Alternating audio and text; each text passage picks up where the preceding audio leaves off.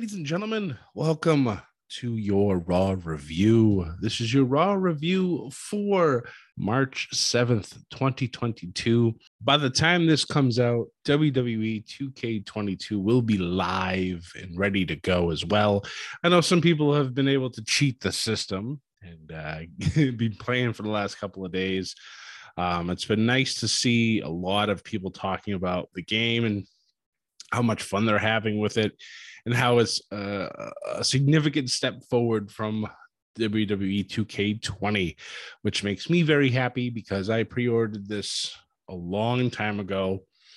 And I'm very happy to be able to start playing with this thing. Be a lot of fun, a lot of great wrestlers to make. Very excited for showcase mode. Very excited for diving back into universe mode. Um, I will dabble with my GM. It really wasn't my thing back in the day, but I'll give it a shot. My faction should be interesting. The whole card collection thing should be fun. Um, personally, I do like the fact that it's an offline mode and not an online mode because people will just buy all those my uh, all those microtransactions and get that VC and get all those super classes and it loses its fun real quick. It's the main reason why a lot of people don't like Madden anymore because everything is the ultimate team and nobody really likes that anymore. So, this will be a lot of fun. I have a feeling I'm about to pour hundreds of hours into this game when I have the chance because you know, when you have two jobs, you work uh towards a degree it's it kind of takes a lot of your time away but that some of that spare time i will be enjoying this game but that will be in about 45 minutes or so from now as I'm recording this Monday evening after Raw. But let's talk Raw itself. Another good show. We are well on our way to WrestleMania. We got about three weeks left and some good stuff tonight. We had uh, some more WrestleMania matches adjusted. We had a, a challenge at the end of the show. We have a brand new inductee into the WWE Hall of Fame class of 2022. Now, I know a lot of people are a little upset um, that somebody else besides Undertaker would go in, but this name, this name deserves it. We will get to that a little later later on in the podcast. But this show kicked off tonight with the triple threat tag team match for the Raw women, uh, the, the Raw Tag Teams Champions. Oh my God. This match, first of all, they did it correctly. They had one member from each team in the ring at the same time. So it was a true triple threat match. And this match was insane. It went almost 50 minutes. I kid you not. Almost the first hour was dedicated to this match. There was like five or six commercial breaks in between it, but when you were watching this, every person had a moment and it was just wonderful. We also bear witness to what I think personally is the third best RKO I've ever seen. Chad Gable was on the top rope. He goes to do a moonsault, and Randy caught him on his way down and hit him with the RKO. The moment was insane. The crowd exploded, Twitter exploded. I was just like, what the hell did I just see? The only ones personally I believe are better than that are the uh, one with Evan Bourne and the one with um, Seth Rollins at WrestleMania. Those are the only two I would probably put better than this one. But oh my God, was it insane? The best part about this whole thing RK Bro wins back the Raw Tag Team Championships. And in doing so, put themselves on a direct path to WrestleMania. I would assume this is going to be a rematch for the titles. However, there are some other teams out there that can stake some claims, like the Street Profits, who've recently beaten RK Bro. So who knows? But they do an interview afterwards, and Randy says for the 20 plus years he's been in the business, he hasn't had as much fun in the ring as he is right now with Riddle. He called Riddle his friend, and he said that he's probably the only friend that he has in, in the wrestling business right now, which makes a lot of sense. Number one. Number two, it also makes me a little fearful for Riddle, but I digress. so fantastic first hour. And the rest of the show was pretty good as well. It didn't feel like a time suck, which sometimes Raw could be. Um, the last time I looked up after this match, it was 10:45, and I was like, "Wow, okay, this day, this night is flown. This is good." So after that, we had a 24/7 championship match as Dana Brooke took on Tamina, uh, obviously with Reggie and Akira Tozawa out there as well. They went over the whole kiss angles that they've been doing, and it's just it's the soap opera aspect of the show. So it is what it is. Um, Tamina out here with some new music. Uh, a little surprise. She's had her old music forever. Um, Dana does end up retaining her title. Uh, and it looks like Tamina and Akira Tozawa are still having a little bit of a lovers quarrel, I guess. Um, but it is that whatever. After that, we had uh, what the what they were calling a homecoming for the Miz and Logan Paul, and they they amped up the city, and everybody's all excited and they're cheering and everything else. And then they introduce Jerry the King Lawler to come out. Lawler comes out and states that he would love to have WrestleMania in the city of Cleveland. He thinks that'd be great. Obviously, the crowd loved that. They're all excited for it. Miz is just like, eh, no. so honestly, once this segment was over, I just kind of looked at my television go, what what what were we trying to accomplish here besides the obvious of getting more heat on the Miz and Logan Paul? Like, was that it? There was it just seemed like a pointless segment and it was I don't know. It was just weird. It was just weird. Uh moving forward, we had a tag team match between the Dirty Dogs and Tommaso Ciampa and the debuting NXT champion, Bron Breakker. Bron already with those AR graphics coming out, and this man looks like he's ready already for the main roster. They did an interview in the back before with Bron and Ciampa, and Bron didn't skip a beat. It was just ridiculous. I loved it. Um, Bron ends up getting the pin on Dolph to get his first victory on Raw, and Dolph made the interesting comments is that that's fine. You know, congratulations, kid. You got one over on the Dirty Dogs here on Raw. But tomorrow night on NXT, Roadblock, the triple threat match for the NXT Championship between uh, Breakker, Dolph Ziggler, and Bron's partner, Tommaso Ciampa. That's going to steal the show. Yes, no pun intended when it comes to Dolph with stealing the show, but you know what I'm trying to get at. Should be a lot of fun. Uh, they did a a new WWE 2K22 commercial um, talking about you know the game being live and all the wrestlers and all the developers and everybody they're running towards this one couch where this guy is playing the game and uh, it was a really cool commercial. It actually gave me chills. Um, I'm trying not to be a shill here for this, but it's just seeing excuse me, seeing everything that I've seen so far about the game. It's given me a lot of hope. Um, 2K19 was a fantastic game for what it was. I loved playing it. I played it up until literally the day I pre-ordered um, 2K22. So it's uh, I played it for about uh, no, maybe the last month or so. I haven't played it, but it was a great game. 2K20, obviously, we all know how much of a dumpster fire that game was. I didn't even touch it. I didn't bother wasting a penny on it and I'm glad I didn't because I would have been probably really aggravated with all the problems that it was having. But I know they've taken out some features that people are upset about. Um, I know the biggest one is has been the advanced entrances, and I get it. That's that's a little annoying. It's nice to be able to fine tune things, but if that was creating a lot of problems, which is what I've heard uh, with 2K20, they they removed it and it eliminated a lot of the bugs that they were having for 2K21. So uh, 2K22, sorry. So I'm like, all right, that's fine. That's that whatever. You can add that back in once they have more time to break it down, figure out what happened to it and implement it back into the system. But it's going to be good. I'm excited for it. But then again, that's talking about the game. Let's get back to the show. Getting off off uh, off script here with my my little tangents about this game. um, we then had a match next with Omos taking on Apollo Crews. And I'm telling you, I understand they're trying to make Omos look like a giant, and he is. He's over seven foot tall, but the camera tonight was literally on the floor looking up at him. Like, like I get it. The man's tall, but come on, stop it. Meanwhile, once Omos gets to the ring, he dominates Apollo and sets up a nice little stare down between himself and Commander Azeez. And I forgot that these men are pretty much close to the same height. So that could be a nice little underrated battle. I know we really haven't seen much from Azeez in the ring.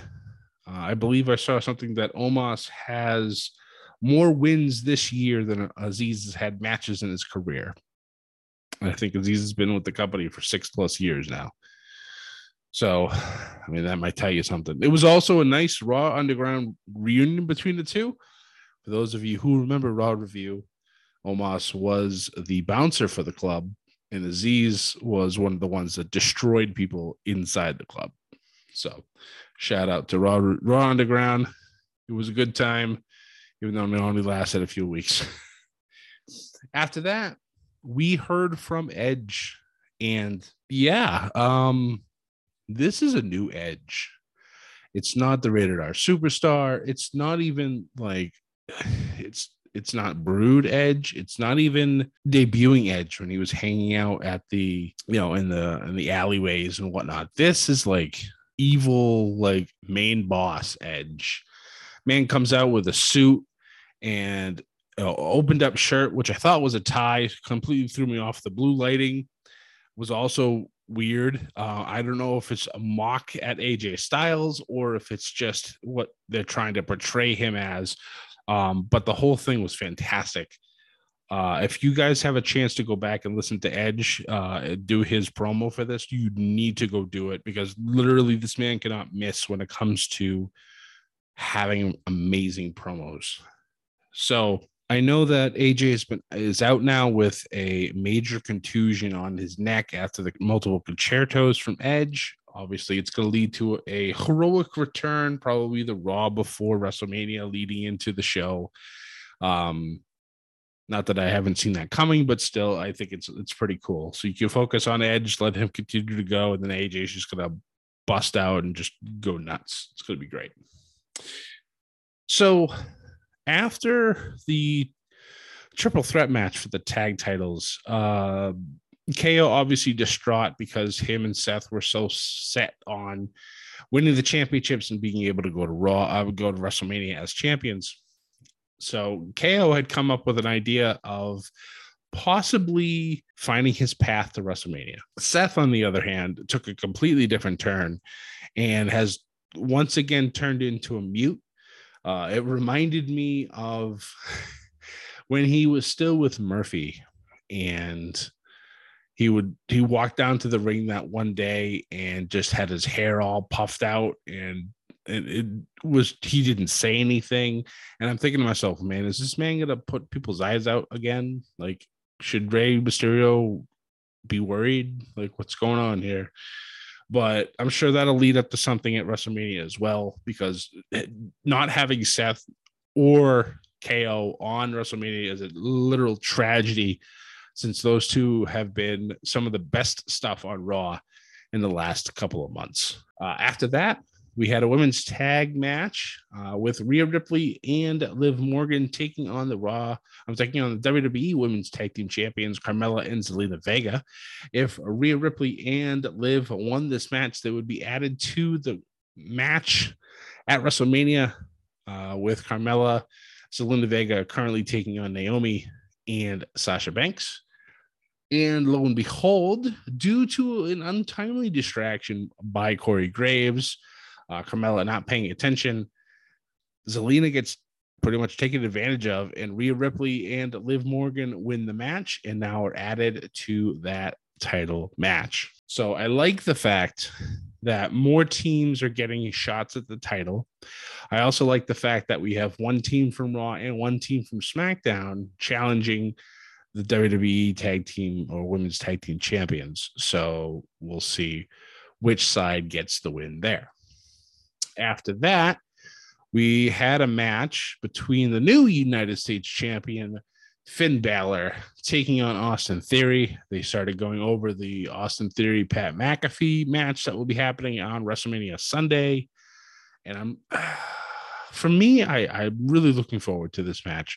I think it's going to be a lot of fun. Pat's just ridiculous. Austin's really doing well for how how young he is and for how goofy he has been. He, the man knows what to do in the ring. Um, as for the match itself, it was going real great, and then unfortunately, WWE's got a WWE, and a Damian Priest showed up, attacked Finn, caused the DQ, and then continues to take Finn out. Obviously, this will be leading to a WrestleMania match between those two for the US title. It's understandable. Austin, though, of course, has to get his selfies in. So he attacks Finn Balor after the match, gets his selfies, and then moves on his merry way. Now, I spoke of a new member to the WWE Hall of Fame, and it's time. It's time. It's Vader time.